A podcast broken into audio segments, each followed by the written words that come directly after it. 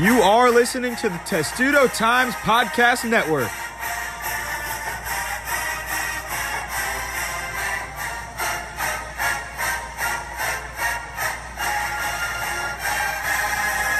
Hey guys, and welcome to the latest Testudo Times podcast series, Road to Indianapolis. I'm Lila Bromberg, joined here by our podcast host, Matt Levine, and we have Brandon Simberg joining us for this series, bringing back uh, our limited series last year, Road to Atlanta. Of course, the NCAA tournament was canceled, so we didn't get to see that through, but we are back to discuss national college basketball, debate some topics it's going to get a little heated as we, you know, talk about coming up for the NCAA, NCAA tournament. Just how, how are you doing, Brandon? How's life uh, covering Illinois? Yeah, it's going well. Um, obviously, Illinois has been pretty good this year. It's, you know, pretty dramatic. Life in the Big Ten, it's, it's always dramatic. You know, there's there's no really easy games, and Illinois has had a lot of close games, a lot of exciting games. Getting to cover Ayo Dosunmu, a Player of the Year candidate, has been awesome. And yeah, it's just it's been a fun year, and I'm really happy March is here. And like you said, you know, I, I, feel like we were robbed of the tournament last year. You know, college basketball was like the one sport that didn't get to finish their season and see a champion declared. So the fact that we're trending in that direction and it looks like we're gonna have a tournament, I'm I'm excited and I'm glad we're doing this podcast. How are you guys doing? Doing well, Brandon. Thank you. You know, I don't think it's fair, but you go from like covering Maryland, that's going to be like a two to four seed, and now you're covering like a two to one seed you know, you're just getting you're just getting the best of both worlds here. I know. I, I got to apply to Michigan next year and see if I can go to school there. And that is. I mean, because they're going to be dominating the Big Ten for years. it yeah, seems like. So that that is that is my next transition, but. Sounds like a plan. You're gonna, you know, get all three in. Yeah, I yeah. So, I mean, for Illinois right now, you know, as one of the top teams in the Big Ten, you guys now have I would assume out before we started this podcast, you were saying the game tonight that's going to be against Michigan, he might be out. Mm-hmm. I mean, obviously, you know, his injury um, with that nose being broken is going to, you know, really not impact. I mean, it'll depend how it impacts things of how long he'll be out. But if he's out, you know, that's obviously a huge thing. Like you said, being National Player of the Year and just a huge topic nationally. So, what do you think the timeline is going to look like on that?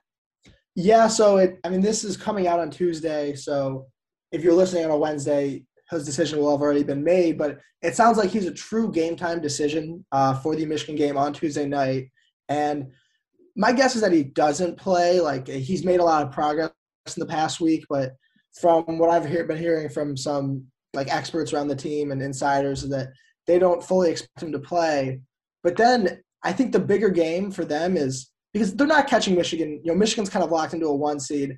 Michigan has a three game lead in the Big Ten. Like it, it would be cool to beat Michigan, but I don't think they're catching them.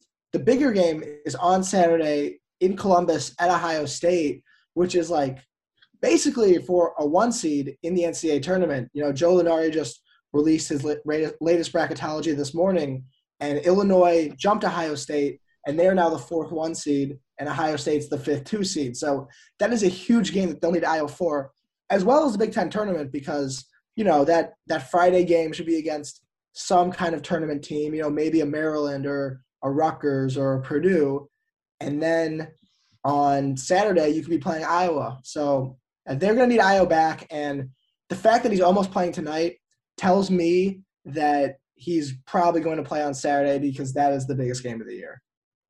So is he's gonna have you know a mask like Darryl Morsell? Are we gonna have more masks in the in the Big Ten? I think we are gonna have more masks. You know, we had Morsell, Paul Mul- Paul Mulcahy on Rutgers likes to sport the mask, and now Ayo. So just shows the toughness of the league. Guys playing with facial injuries. You you mentioned Ohio State, Brandon. It seems like they've kind of taken a little bit of a tumble over the past few games after seeming like they're locked in as a one seed. You know that game versus Michigan. I mean, I don't think you can fault them for that. Michigan, you know, is one of the top three teams in the country now number two that's kind of debatable and we can discuss that but you know that's a close game for most of the way you can't really fault them for that but you know then having the losses they've had since um, having that loss to michigan state losing really badly to iowa uh, what do you guys think is going on there matt any any clues there well i think as you said you can't really fault them for losing to michigan uh, and I know I said last week I thought Michigan was a fluke, but I think I'm starting to realize that they might be as good as Gonzaga. Um, but regardless, I think Michigan State that's that's obviously a loss that you can't really have. Um, but Michigan State beat Illinois as well, so it's it's just like as Brandon said when we started. Every night in the Big Ten is a tough game, and when you have Michigan State being one of the hottest teams, and then they come in and get blown out by Maryland, like it just doesn't. None, none of it makes any sense at this point. Um, and Ohio State did beat Iowa earlier in the year, so having them lose now is just kind of everybody's looking at it as like recency bias, like oh they're struggling, but it's so hard to beat a team twice, especially like Iowa. So if they had their loss earlier in the year against Iowa and then won this game, it'd be a much different story. Um, so I don't think I fault them for that much either. And if they do beat Illinois, then I think they're back on the one. I think they'll swap places again. But mm-hmm. yeah, as Brandon said, that's the biggest game of the year. I think. Um, but, but, whoever wins is going to keep the one seed. But how concerning is that? Just losing three games in a row, regardless of opponent, just for from a momentum standpoint leading up to March. I mean, usually you want to be trending in the opposite direction. I mean, personally, I don't I don't put too much fault on it because they can make a run in the Big Ten tournament and win it. They're that good. Um, so losing three games here shows me they're not peaking too early, I guess. And they do have a chance to pick up, if, especially if they win Saturday, a chance to ride into the Big Ten tournament as one of the top seeds and maybe win the whole thing. Who knows? But they're going to be they're going to be a one or two, and in in the NCAA tournament, just a matter of how much momentum they can get in the Big Ten tournament. Yeah, I think Saturday's just as big for them because, like like Lila said, all of a sudden, if you're losing four straight games going to the Big Ten tournament, that's concerning. But if you can beat Illinois and reclaim that spot on the one seed, then it's then it's like you know uh, who cares? They they're still back on the one and they just beat a good team, so they're playing better. Uh, I've been pretty impressed with Iowa recently because I don't really I don't, Iowa. You you've been hating Iowa all year in their defense. I'm shocked to hear you say that. Well, so I've been ripping Iowa for their I've been ripping Iowa for their defense all year. It's actually up to 59th in KenPom, which is like the highest it's been in a while. And Ohio State's like I, I don't I wasn't ripping Ohio State's defense enough. Their defense is 82nd in KenPom. Like that. Oh wow that is real. It, it doesn't feel that way because it's Ohio State and we don't make like Ohio State defense jokes, but their defense, Ohio State's defense is pretty bad. I think when Iowa struggled, it was without CJ Frederick. And I don't know how much the committee is going to factor this in. When you watch Iowa and you see Frederick out there spacing the floor next to Garza, you know, next to Wieskamp, it makes a huge difference. Like I, I, Iowa played a complete 40 minutes on Saturday or on Sunday against Ohio State, and I think today I think Iowa is the second best Big Ten team, and it pains me to say that because I didn't. Oh, really? Over Illinois or Ohio yeah, State? I think because Illinois beat Iowa, but it was without Frederick, and it was at home, and it was by a few points. So I think if you put those two teams on a neutral, I feel like Iowa with Frederick would win. I think they're they're trending in the right direction right now after a slump, and they have all their guys back. So I've been really impressed with Iowa, and it, it's weird to say that, but I have. I think it's just so interesting. I believe they said it on one of the games I was watching the other day. You know, a conference has never had two one seeds and two two seeds. Um, and, and I think that says a lot about the Big Ten. I guess that can kind of get in, into our, our debate a little bit, unless you guys want to discuss Maryland. But just that's so huge um, to be able to have that. And I think, you know, looking at, at a school like Maryland, it's like you're facing all of those teams early. And it, it's very interesting when you just you know talk about the different paths that some of these teams have gone. You know northwestern was clearly a fluke early on but you have minnesota looking good for a while picking up some big wins and then you know completely deteriorating. You have you know maryland um, doing really really bad and then kind of going back up um, Rutgers trending down and then now trying to come back a little bit. So it's just been such a roller coaster season. At least you guys have had a bit of uh, stability with Illinois. That's and they've been ranked the whole year. Uh, so, but no, even they lost like they lost two to Maryland, Ohio State, showing you know, and both games at home, showing that you can lose to anyone. So, I don't Maryland, care what what the coaches said. Like Maryland, Illinois has developed in recent years as as a big game. Like I think Darryl Morsell released a video and he was saying like I've never lost in this building. Like I refuse to lose in this building, and that's why I think when you look at the Big Ten bracket right now, um, with, with Rutgers losing, you now have Maryland as a seven seed, and I would prefer them to stay there than go up to uh, a six seed which would be if they pass Wisconsin. Wisconsin has two really tough games left. Maryland has Northwestern and Penn State because then you're potentially facing Iowa instead of Illinois. And I would much rather see Maryland against Illinois. Yeah, I think I think Illinois like not that they're scared of Maryland, but I think they would prefer to see Rutgers to Maryland. I think something that's bothered Illinois all year is like teams with length on the wing, not necessarily like at the center position, but on the wing. And Maryland has, you know, Ayala six five, Hakim Hart six six six seven, Wiggins is six six, Morsell six five six six, and a really good defender. That's a bad matchup for Illinois. I don't think Illinois wants to see Maryland, who's playing well on Friday in the Big Ten tournament at all. Matt, who would you rather see Maryland play? Any predictions so far for the Big Ten tournament? I mean, like just from this season alone, Iowa just stomped on Maryland's throat. That game was never close from the start. Um, and Maryland's very fortunate to have played both of those teams just once instead of twice. They so, they got so lucky with that. very lucky. And Ohio State just once as well. Um, but I, I, I don't know. I think Iowa's, as Brandon's saying, they might be a little bit better than Illinois. I just like Illinois more because I like when a team is led by a guard, uh, and I feel like Iowa is more just balanced or led by Luka Garza. But when you're talking about matching up, did Kofi Cockburn score in the second half against Maryland? I don't know if he had like I think he had like 20 first half points and then just like didn't do much in the second half. Um, and I don't know what the factor was there. And somehow Maryland won without Ayala as well.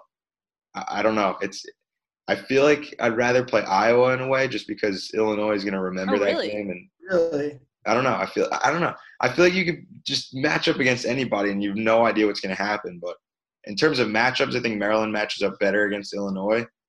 But storyline, like I just feel like Illinois would dominate them because they don't want to lose twice to Maryland.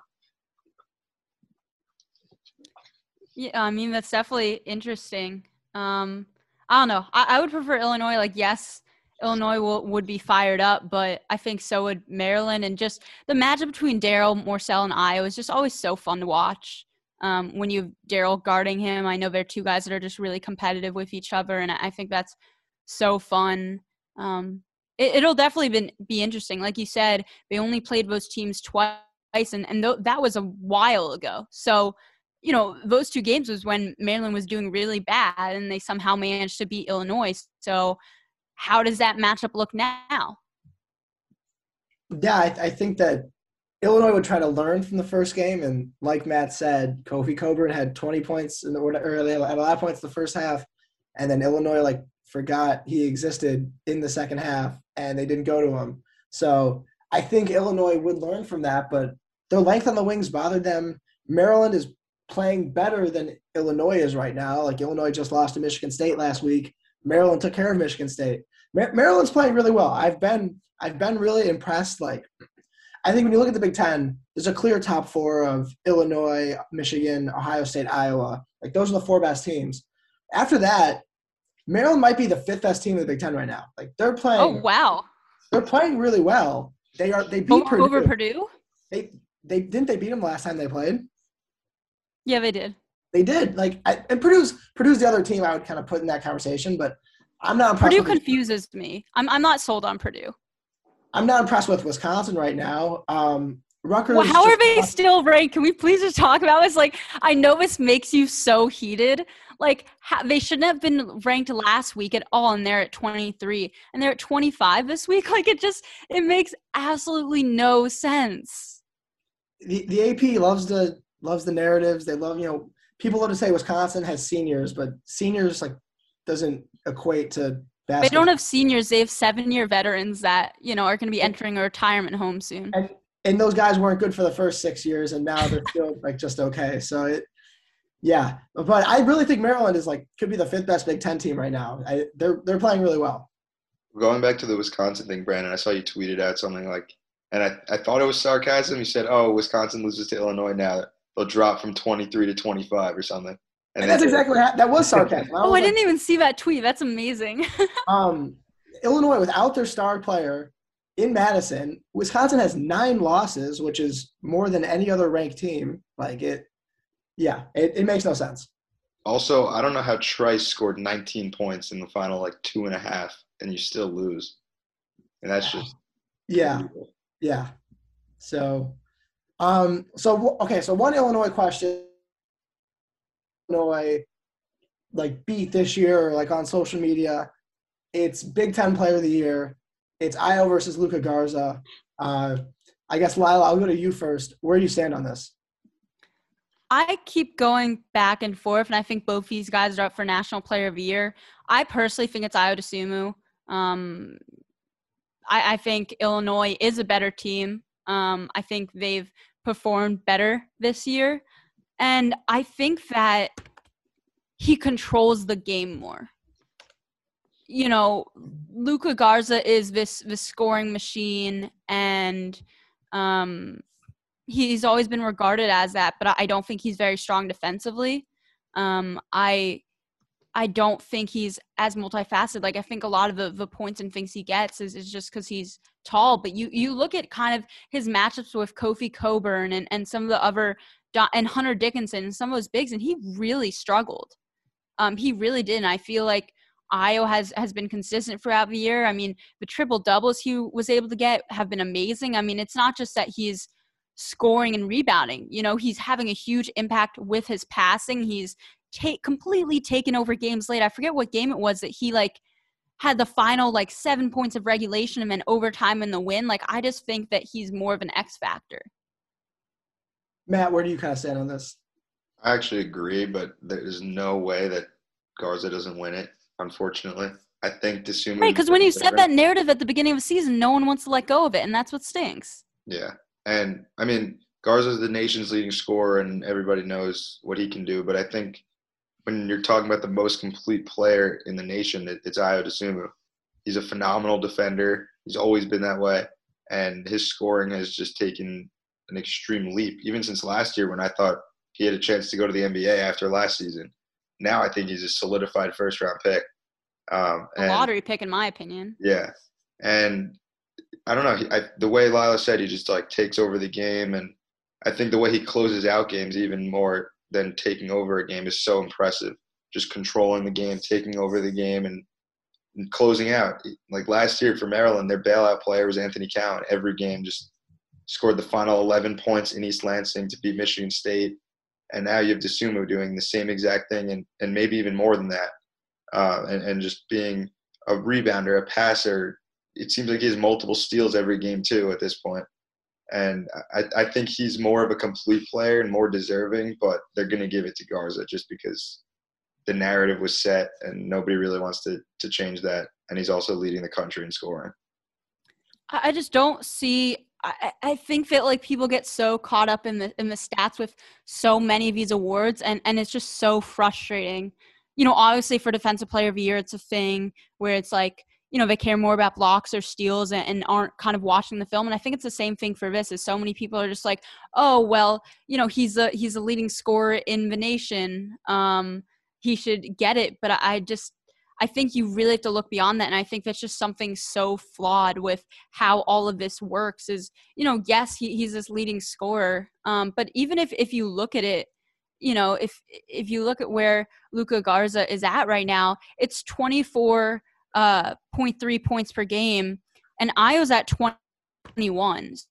So, I mean, you're not having that major of a difference there. Um, Ayo's, I think, a much better three point shooter. He's taking a lot more um, and doing well with those. In terms of assists, Ayo has it by a mile. I mean, you only have 1.76 for Luka, and you know you have 5.3. Um, the steals are up there. I just I just think he has such a bigger impact on the game, and uh, I I really think that people need to kind of let go of this narrative. Like, watch the film. Like, yes, his stats are this, but he was completely stifled in some games. So I'll I'll make the pro Luka case here because I'm still torn. Like I'm still like deciding on my vote, but Ayo gets this like this rep as a closer because he closes out a lot of games. But like Luka isn't letting the Nebraska game go down to the wire. Like Luka kind of puts teams away, you know, against a high, like Iowa hasn't really been in that many close games. Like when they win, they kind of blow you out. Um, and he's like, I think maybe we're maybe we're having we're hitting Garza fatigue. It was a, like is the reverse way of like the narrative thing. Like maybe we've seen it for so long, we're looking for a new narrative to put in but he's averaging 24 points on 55% shooting and 45% from three. Like he's super efficient offensively. Um, I hate to blame the injury, but like Ayo now has missed two games, and his team is two and zero oh in those games. Like if Luka Garza broke his nose and didn't play at Wisconsin, would they win? I I don't know. I like I don't. Illinois does have Kofi Cockburn and Andre Curbelo and Adam Miller to step up in his place. Like if I, I don't think I I don't think Iowa can win at Wisconsin without Luka Garza. I just I think that he's the he's the best scorer in the country. He's one of the best scoring big men we've seen in a while. He does rebound. I do get the defensive things, but um, even like even with games being stifled, like even with going six for 19 against Michigan, he's still holistically shooting 55% on the year. I I'm still torn. Like if if Ayo can come back this week and win at Ohio State and have like that signature moment, maybe I'll lean Ayo. But I really do think that we can't underappreciate how amazing it is to watch Luka Garza multiple times a game. He just catches the ball on the block and like you know he's scoring. I think it's incredible. So I'm still torn, but I definitely see both sides. Yeah, I mean that's a guy I've covered since since high school. Um, you know, he went to Maret. I just love his story of coming out of a school that hasn't put out athletes. Um, you know, everyone knows of WCAC, one of the top conferences in the country. And then, you know, he's in probably the fourth best league. He was in the fourth best league in the DMV area, in the DC area, not even the whole DMV. Just in, just in the DC area, you had some kids come out of Sidwell in that in that league that are you know now in the NBA. But a kid coming out of Maret was unheard of. And he, he turned that program around while he was there. It's been incredible to kind of see his career. I just think that um, both need to be considered. I just don't want it to be like it's locked up for him. And I guess that kind of transitions into the national player of the year argument and where are you guys at with that right now and kind of where you're leaning or kind of your your top three guys right now I mean, I'm still leaning towards Garza in that sense. I know I said I think Dosunmu was the Big Ten Player of the Year, but it, it, again, like this season just doesn't really make any sense. I think you give Big Ten Player to Ayo and National Player to Luka, and they both get they, they both win something in, in there. But I think the way Garza's shooting the ball and how just I don't know, he just dominates. It seems like, and there are games where he he doesn't like against Michigan. He still had 16 points, but that wasn't good enough. Um, it's it's like even games where he's not like insane, he's still putting up numbers, and we're just kind of judging it based on the fact that he's not putting up a 30 point game every night, and he, he like sometimes he really is. Um, but I think who else is up there? Ayo could be up there. Corey Kispert could be up there from Gonzaga. I think he's one of the best shooters in the country. I mean, Jalen Suggs could even be up there. Cade Cunningham. There's so many guys. Um, Gonzaga probably has three candidates, and I don't know. I think Garza is just slightly ahead of everybody else right now. Cade Cunningham, that, that's a good name to mention. It hasn't really been mentioned. If you just kind of think about that whole situation, obviously, like this part doesn't factor as much into the award, but just kind of you have to admire him sticking with Oklahoma State. I think we mentioned before podcast, it's kind of unclear whether they're going to be playing in the NCAA tournament. You know, we, we said we think they probably will be just because of the appeal of that. But uh, I mean, Oklahoma State for some reason wasn't ranked until like the past few weeks. Um, but they, they really should have been, you know, and I think that's an interesting thing is that he starts with a team that was not meant to do well and because of his performance has made it do well. For me, that's what makes a national player of the year. Um, and I, I think that really does need to be considered. You know, he had that like 40 point game the other night. He's been absolutely ridiculous. And, and I think you have to really consider how he has taken a program that literally was like in the bottom of the dumps. You you lose a lot of guys, you know, who want to leave. You have the whole NCAA thing, and you know he comes in and, and is excellent as a freshman. You know, in a freshman year where everything's so unusual. Like he should 100% win freshman of the year. I think he makes a case for national player of the year just with the impact he's had there. And and I think that's my one issue of Corey Kispert. I think he's incredible. Um, you know, averaging almost 20 points a game, clearly the best shooter in the country. You know, he's also uh, putting up 4.9 rebounds um, and has has looked good overall and just you know is incredible. But that team has so many guys, and I don't know if you can have a guy be national player of the year if there's still kind of an argument of who's the best player on that team. You know, I think he is, but Drew Timme's up there as well. I just think that like if you take him out of the equation, they're not going to be as good, but I think they they still do really well. Um, and I think Cade Cunningham is like the one guy that really like you take him out of the team, they completely collapse. Yeah, hundred percent. And like if I had to pick a player to like win a college basketball game, like right now, today, the other four guys are relevant. I'm start I, I am starting my team with Cade. Like I think if you put him with actual teammates, like if he played with Kofi Cockburn, Oh my God. that, that would be Lob City. So I understand that for Cade. I probably won't get there because even though his team is better, like it usually goes to someone on a, a more winning team. Although Garza's team is not winning like that much either. It's tough. I'll probably go Garza just because like he's the most memorable guy from this season and like just the just the dominance he has. But I do understand the Kispert case. He's had an insane shooting season. Like otherworldly um, on an undefeated team. And we didn't talk about Jared Butler on Baylor. I was kind of in on him before they lost because. Oh, that, that game was bad.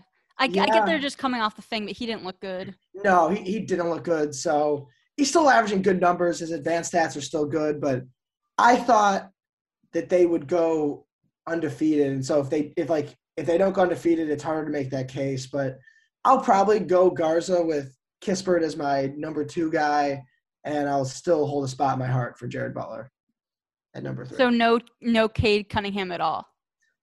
No, his numbers actually aren't that good because teams can just throw guys at him. Like, I guess he's averaging 19 and a half, but three and a half assists to four turnovers. Oh, yeah, that's a good point. 45% from the field. Like, it, even though his impact is like huge, it just doesn't show up in the stats. And yeah, he's not my number one pick. I, I just think he, he needs to be in that conversation. Yeah, I think like first team All American, uh, although for, even first team All American is tough. Like we just listed a ton of guys: Garza, Ayo, Butler, Kispert, Cade. We haven't really talked about Evan Mobley and USC, but he's having a really good season. Like there's, there's like we said, there's just a lot of good talent in the sport this year. Yeah, I mean, I mean, definitely for sure, and uh, it's interesting. Like, how do you guys feel about Baylor? Because I, I, know, you know, Brandon, we were talking. It was like for so long, like Baylor and Michigan are these two, or sorry, Baylor and Gonzaga are like the two top teams in the country. Then you've everyone else. I was arguing Michigan is on its own tier, and now Michigan's ranked number two. And I just kind of want to get your guys' thoughts. Like, how much do you think that win changes things? Because the, the, way I see it is you're coming off this huge COVID pause. Um, you're at Kansas, and the amount of fans they had there, can I just say that did not look like they're following any code restrictions. Like that student section was packed. Um, so I'm gonna be interested how they respond. And, and, was that their last regular season game, or do they have a few more? I think oh, you mentioned Baylor, they have the game tonight. Baylor has a huge week. They're at West okay. Virginia uh, today, Tuesday.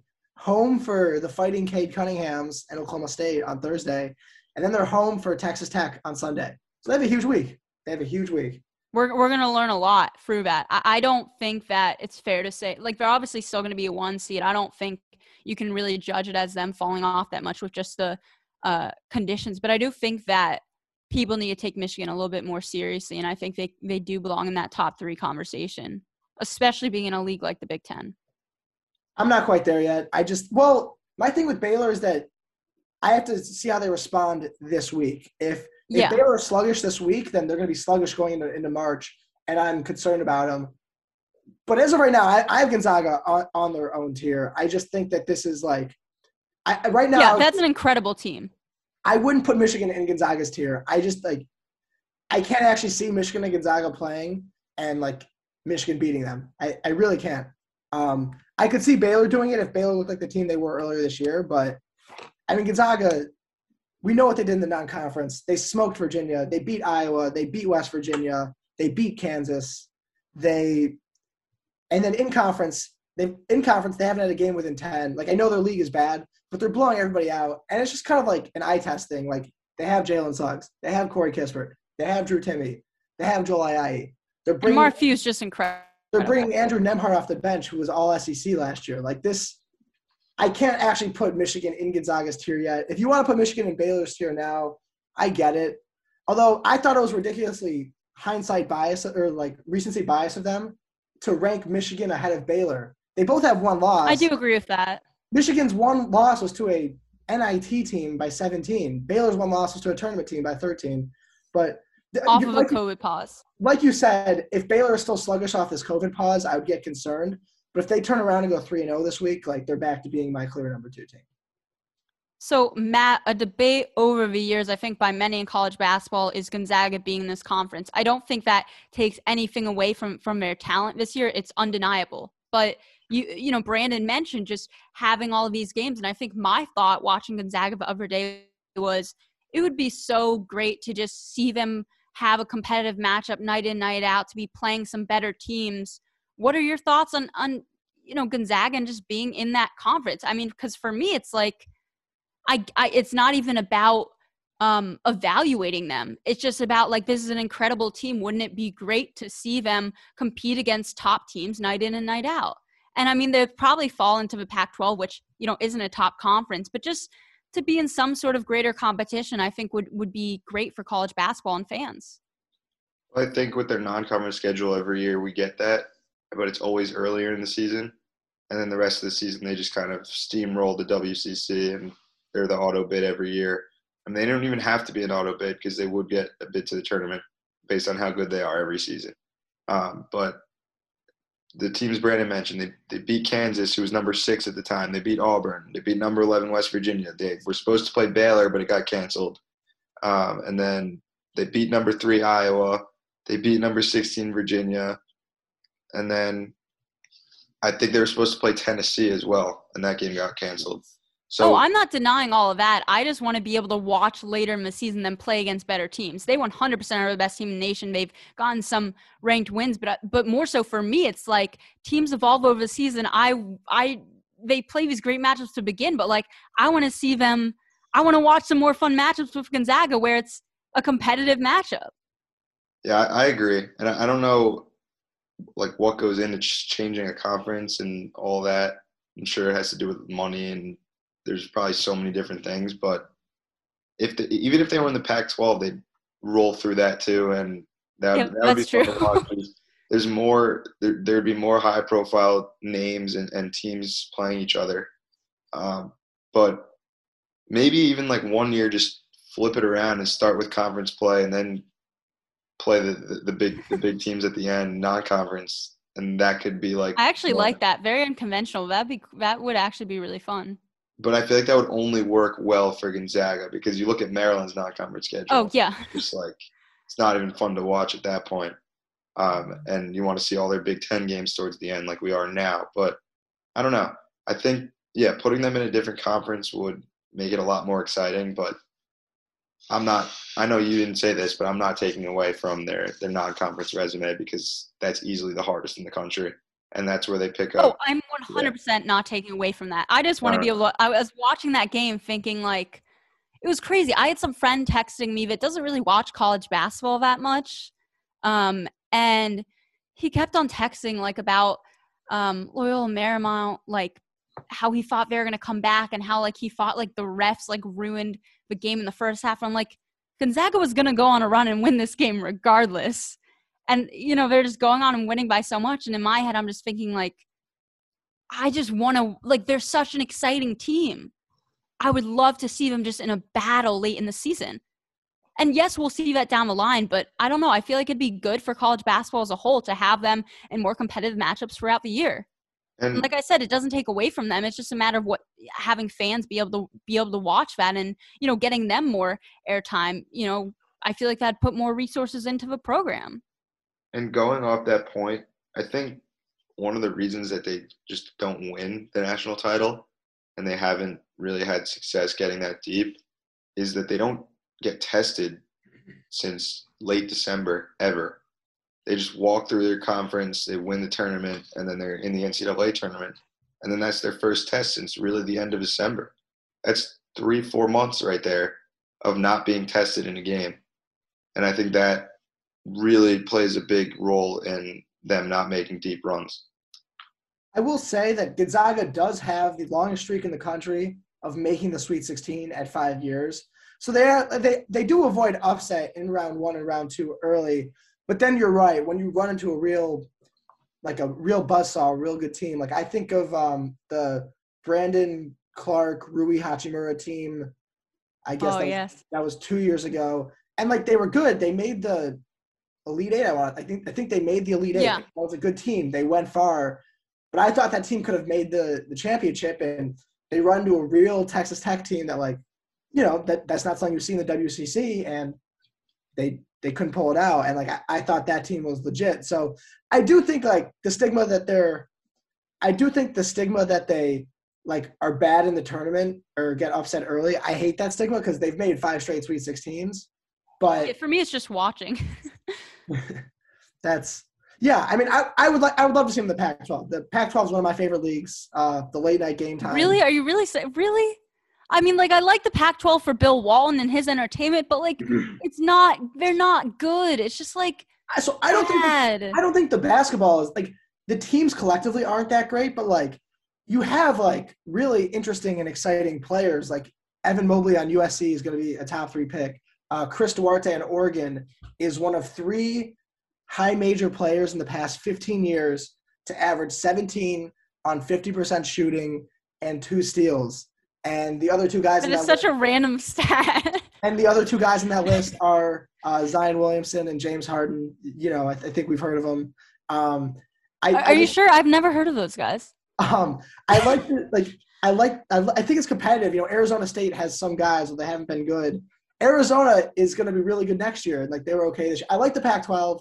UCLA has Mick Cronin. They they play defense, so I would like to see Gonzaga in that league. Like I enjoy the Pac-12, but I think it's uh, fin- financially it probably wouldn't work because they don't play football, and the Pac-12 is like a football conference too. But I, I trust look me. at some I, of the schools. Look at Notre Dame or look at Johns Hopkins that play in leagues just for lacrosse. It's a good point. I mean, I don't know if the Pac-12 wants to take a non-football team, but um, like just have them play in the in the Pac-12 for men's and women's basketball because their women's basketball team is really good too. And Pac-12 is I is the bit best women's basketball conference in the country, and that could be really fun as well. I think you have them in for those two sports, and it's kind of like what you have with those other schools where they're just in for lacrosse. Like I don't know the logistical things, but I feel like it's doable. Yeah, I mean, I would love to see the, the Gonzaga in the Pac-12. All right, so I feel like we all have to go kind of soon, but before we wrap up, it was a huge weekend, and like we've talked about some results, but which I'll start with Matt. Which result from this weekend stood out to you the most? What do you think was the most impactful? Um, hmm. I mean, I think Kansas beating Baylor. Um, I didn't think Kansas was as good as they are, or as good enough to beat Baylor, and I still don't really believe in Kansas that much.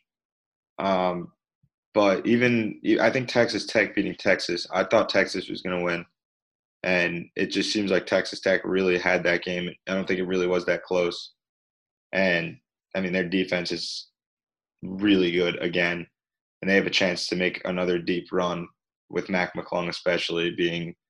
I could just see him being like a Jimmer Fredette kind of guy, just carrying a team in the tournament.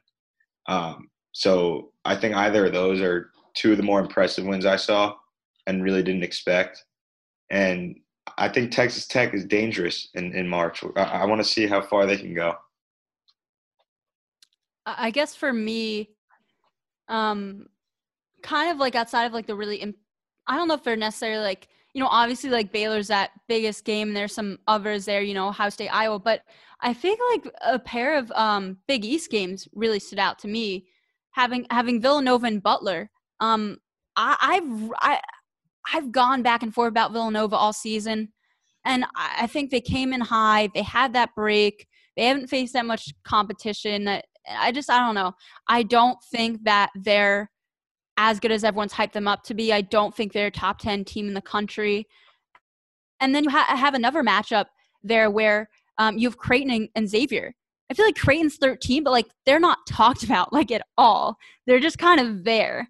Um, first off, horrific jersey matchup in that game. Like these jerseys, like made like it was just so bad. Like Xavier was wearing a weird color, they had a really weird fit. That's just my random tidbit. But um, yeah, I don't. Those are two teams that like are ranked high from the Big East that I'm really not buying. I think the Big East is another conference that just isn't as strong this year. It's usually very strong. You know, you've seen Hall just having a really down year, which is, you know, surprising with the people they were able to get. But those are two teams that I think are, are a bit overrated right right now, and I don't see them going far in March. If if you look at uh, this bracketology right now, which I'm just pulling up you Villanova as a three seed, which has declined, and Joe Lunardi currently has them in a bracket with Wisconsin. I I don't think Wisconsin's great, but I honestly think Wisconsin could beat Villanova.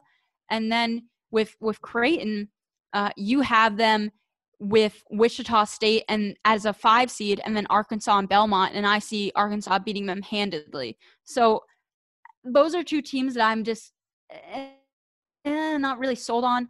Obviously, we talked about the huge um, Ohio State win. Arkansas beating LSU. I think Arkansas is a really underrated team. Um, I love Musselman. He's just the articles that have been out, just kind of the behind the scenes of his program, who he is as a person.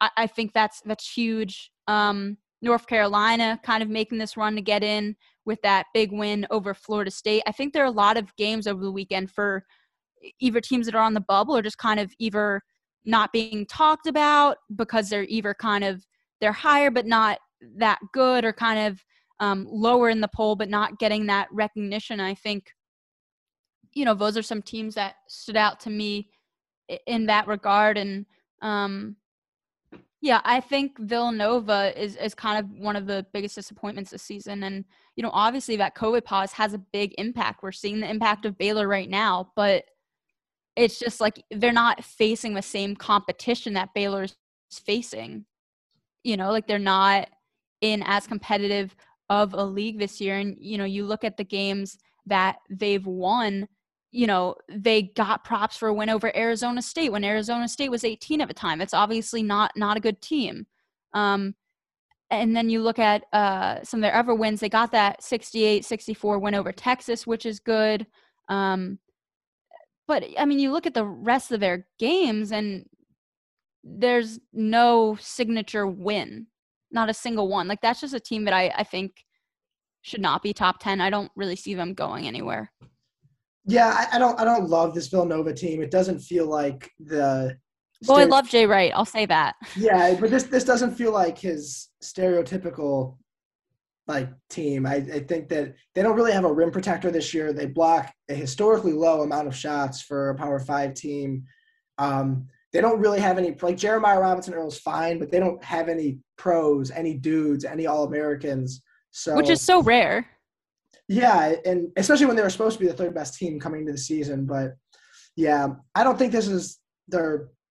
I don't think this is his best team, and we can say they don't deserve to be top ten, but honestly, like I feel like nobody does. I feel like except those three teams, and maybe I think Illinois is I mean for me it's like those Illinois, Ohio State, those even those Ohio State is is a little I don't know. I, I think beyond like those five teams, like I I've no I just feel like eh.